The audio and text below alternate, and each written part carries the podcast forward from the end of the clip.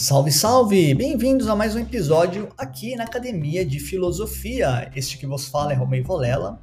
Eu sou mestre e doutorando em filosofia e a Academia de Filosofia é uma escola de filosofia para não filósofos.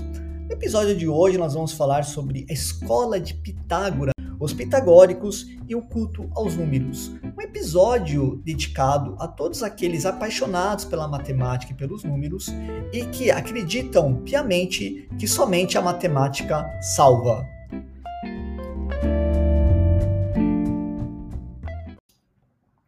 Os pitagóricos e o culto aos números. Este episódio aqui eu criei para te trazer reflexões para uh, você pensar sobre aquelas pessoas, e mesmo talvez seja o caso que você seja uma destas pessoas, obcecadas pelos números, obcecada pela matemática, que somente a matemática nos orienta, nos norteia para verdades inquestionáveis. Então, este episódio aqui é dedicado para ti. É, o sujeito que nós vamos falar hoje e que está relacionado com essa, com essa temática é Pitágoras. Você deve estar se perguntando: é o mesmo Pitágoras que eu estudei no cursinho? O mesmo Pitágoras do Teorema de Pitágoras? Sim, é o mesmo sujeito. O Pitágoras, ele nasceu na ilha de Samos, que hoje é uma ilha grega, fica ali perto da Turquia. É, dizia a lenda que ele era filho do deus Apolo, uma outra, outra vertente, dizer que ele era filho de um, de um comerciante muito próspero. E eu deixo aqui uh, para você escolher a, a, a paternidade do, do, nosso querido Pitágoras. É, na época de na época de, que ele viveu em Samos, Samos era governada por um, um cara meio assim casca grossa chamada, chamado Polícrates, que inclusive foi morto pelos persas. E, mas antes disso, Pitágoras se desentendeu com ele e ele foi para Crotone, ali no sul da Itália, onde ele fundou a sua escola pitagórica. É, você precisa entender aqui que Pitágoras ele não era só um grande filósofo, um grande intelectual. Ele era também um líder religioso. E é isso que não te contaram lá no seu cursinho, não é? Que teria tornado o aprendizado de Pitágoras muito mais interessante. Ele era um sujeito místico e, e era atribuído a ele a, a autoria de muitos milagres, é, poderes mágicos e tal. Né? O, o, o Bertrand Russell, que é o nosso guia aqui na história da filosofia ocidental, ele diz que o Pitágoras ele era uma mistura de Einstein com a, senhor, a, a senhora uh, Mary Baker Eddy. Quem que é essa senhora Mary Baker Eddy? Eu fui pesquisar, eu não conhecia ela. Ela foi uma, uma senhora que fundou um, uma, uma igreja e depois é, uma, uma teoria científica de que é possível você curar a si próprio, curar as pessoas através da fé religiosa, através da Bíblia. É conhecido como, uh, cienti se eu não me engano, cientif cientificismo religioso. Depois eu deixo o nome aqui no descritivo, mas procura Mary Baker Eddy. Ela foi uma das mulheres mais influentes da história americana. Ela teve uma história de vida super pesada. Ela teve o filho afastado dela, uh, perdeu o marido, uh, teve várias doenças e ela conseguiu curar a si própria através da fé através do, do, poder da oração, e depois ela foi investigar cientificamente como isso era possível. Ela fundou uma faculdade para ensinar esse cientificismo religioso, uma figura super interessante. Mas aqui voltando para o nosso episódio, o, o, Pitágoras era uma mistura do, do, dessa senhora, né, a Mary Baker Eddy, com o Einstein, um grande intelectual, um cara que tinha ideias realmente uh, científicas fora do comum, né, uma mente muito privilegiada. Para você fazer parte uh, da ordem pitagórica, que era uma, uma, uma escola uh, filosófica, você tinha que seguir alguns preceitos. E olha que interessante, né? Primeira coisa, você tinha que se abster de feijões. Nada de comer feijão. Não podia apanhar nada o que caiu, né? Se alguma coisa caiu no chão, tua carteira, já era, meu amigo. Não tocar em galos brancos, não partir o pão, não passar sobre barras transversais, não atiçar o fogo com ferro, não comer de um pedaço inteiro de pão.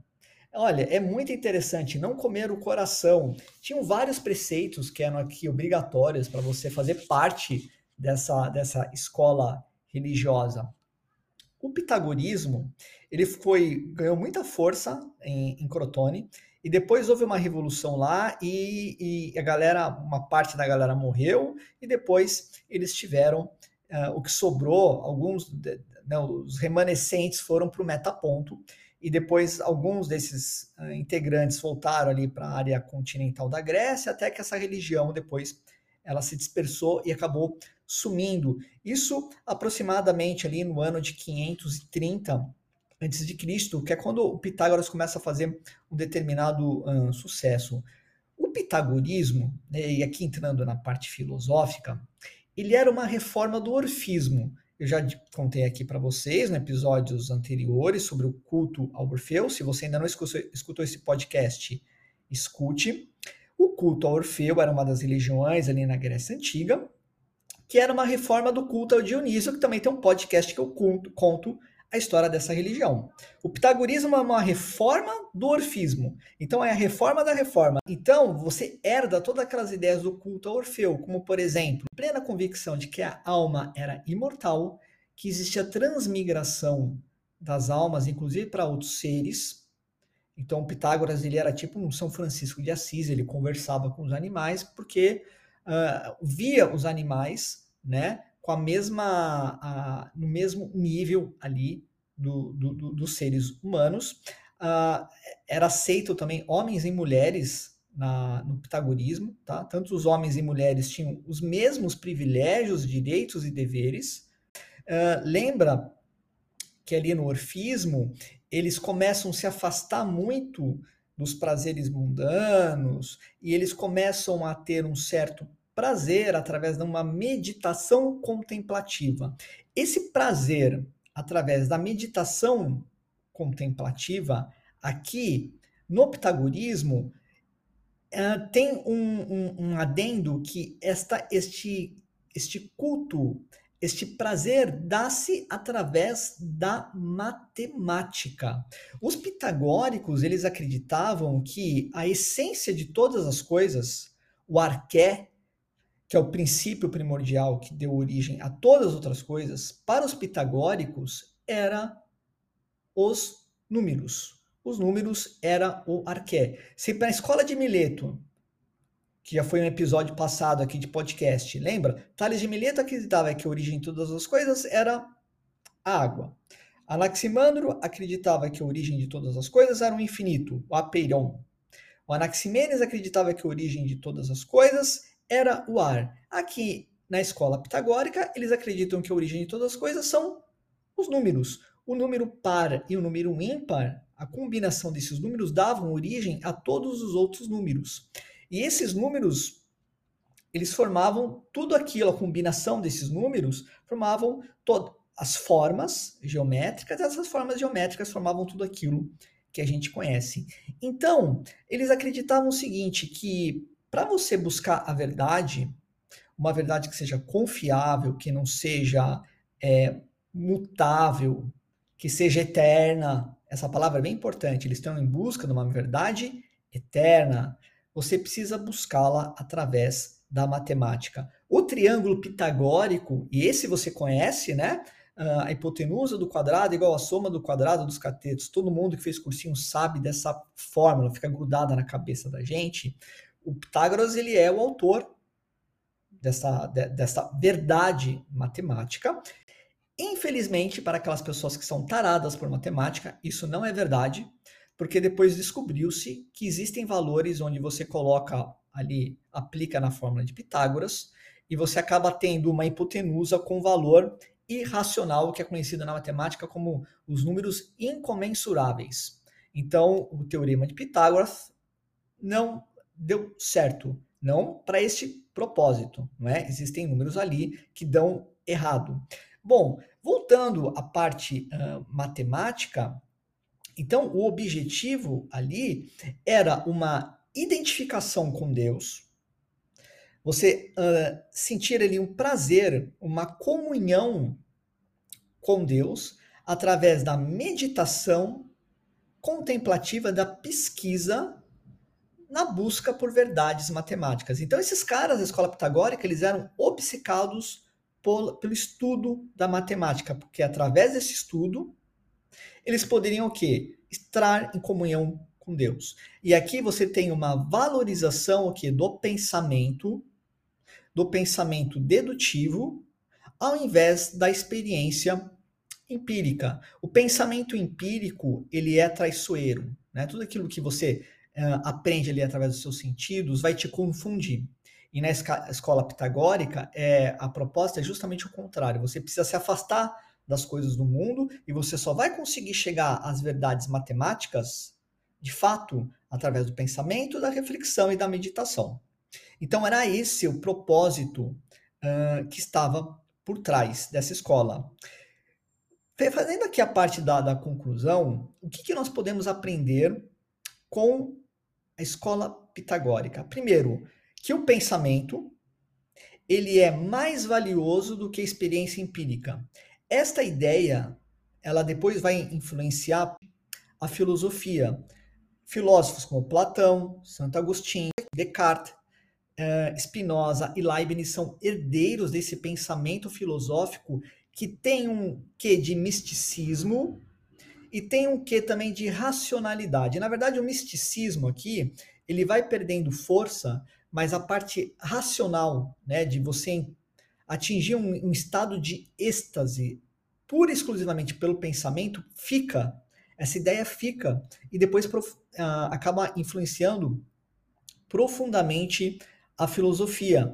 A, a, outra herança da escola pitagórica, a matemática como crença de verdade eterna, exata. Para Russell, é essa ideia da matemática como uma verdade eterna, exata, que depois vai também criar a, a ideia do mundo inteligível suprassensível, ou seja, existe um mundo num perfeito, exato, uh, sem erro nenhum, e a gente precisa o quê? Chegar a esse mundo. E chegar a esse mundo como? Através da privação, não é? É por isso que a escola pitagórica ela tem aqueles preceitos. Você precisa se privar de um monte de coisa para que você uh, se purifique, para que você eleve a sua mente, e consiga atingir um plano, uma ideia superior. Você viu como lembra muito um pensamento religioso e um matemático? Se você conhece uma pessoa que ela é de exatas, ela tem esse relacionamento com a matemática, ela crê na matemática como uma verdade absoluta.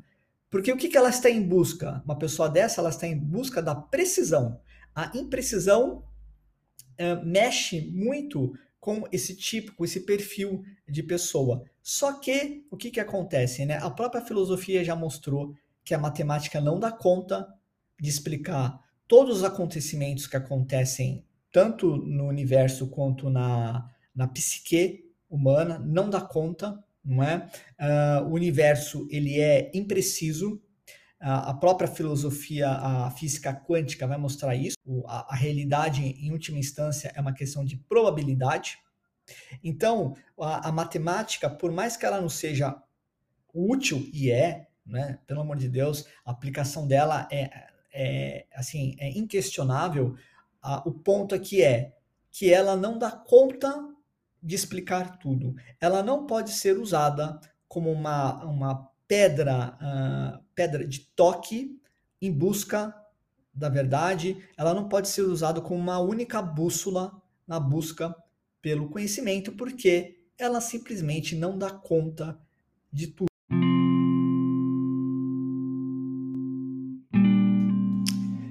Obrigado por você ter estado comigo aqui neste episódio. Muito bacana, né, de conhecer mais sobre Pitágoras, né? Olha quanta coisa nós não sabíamos sobre ele. Bom, se você gosta aqui do meu trabalho, peço que você me siga nas redes sociais, arroba Filosofia. Se você quiser, você pode se inscrever na minha academia de filosofia, www.academiadefilosofia.com.br, onde estou preparando uma série de cursos para aquelas pessoas que querem se aprofundar mais em diversos assuntos. Ali já tem dois cursos prontos de teoria dos jogos e sobre o Caibalion, a filosofia hermética do Antigo Egito. As inscrições estão abertas, é gratuito, é só você se inscrever. E eu estou preparando um curso longo, muito interessante sobre é, filosofia e física quântica. Aguardem. Então, cola lá, o link está no descritivo aqui embaixo e você se inscreva para você ficar por dentro dos novos cursos, inclusive. Espero que você fique bem, que você se cuide e até o próximo podcast aqui na Academia de Filosofia.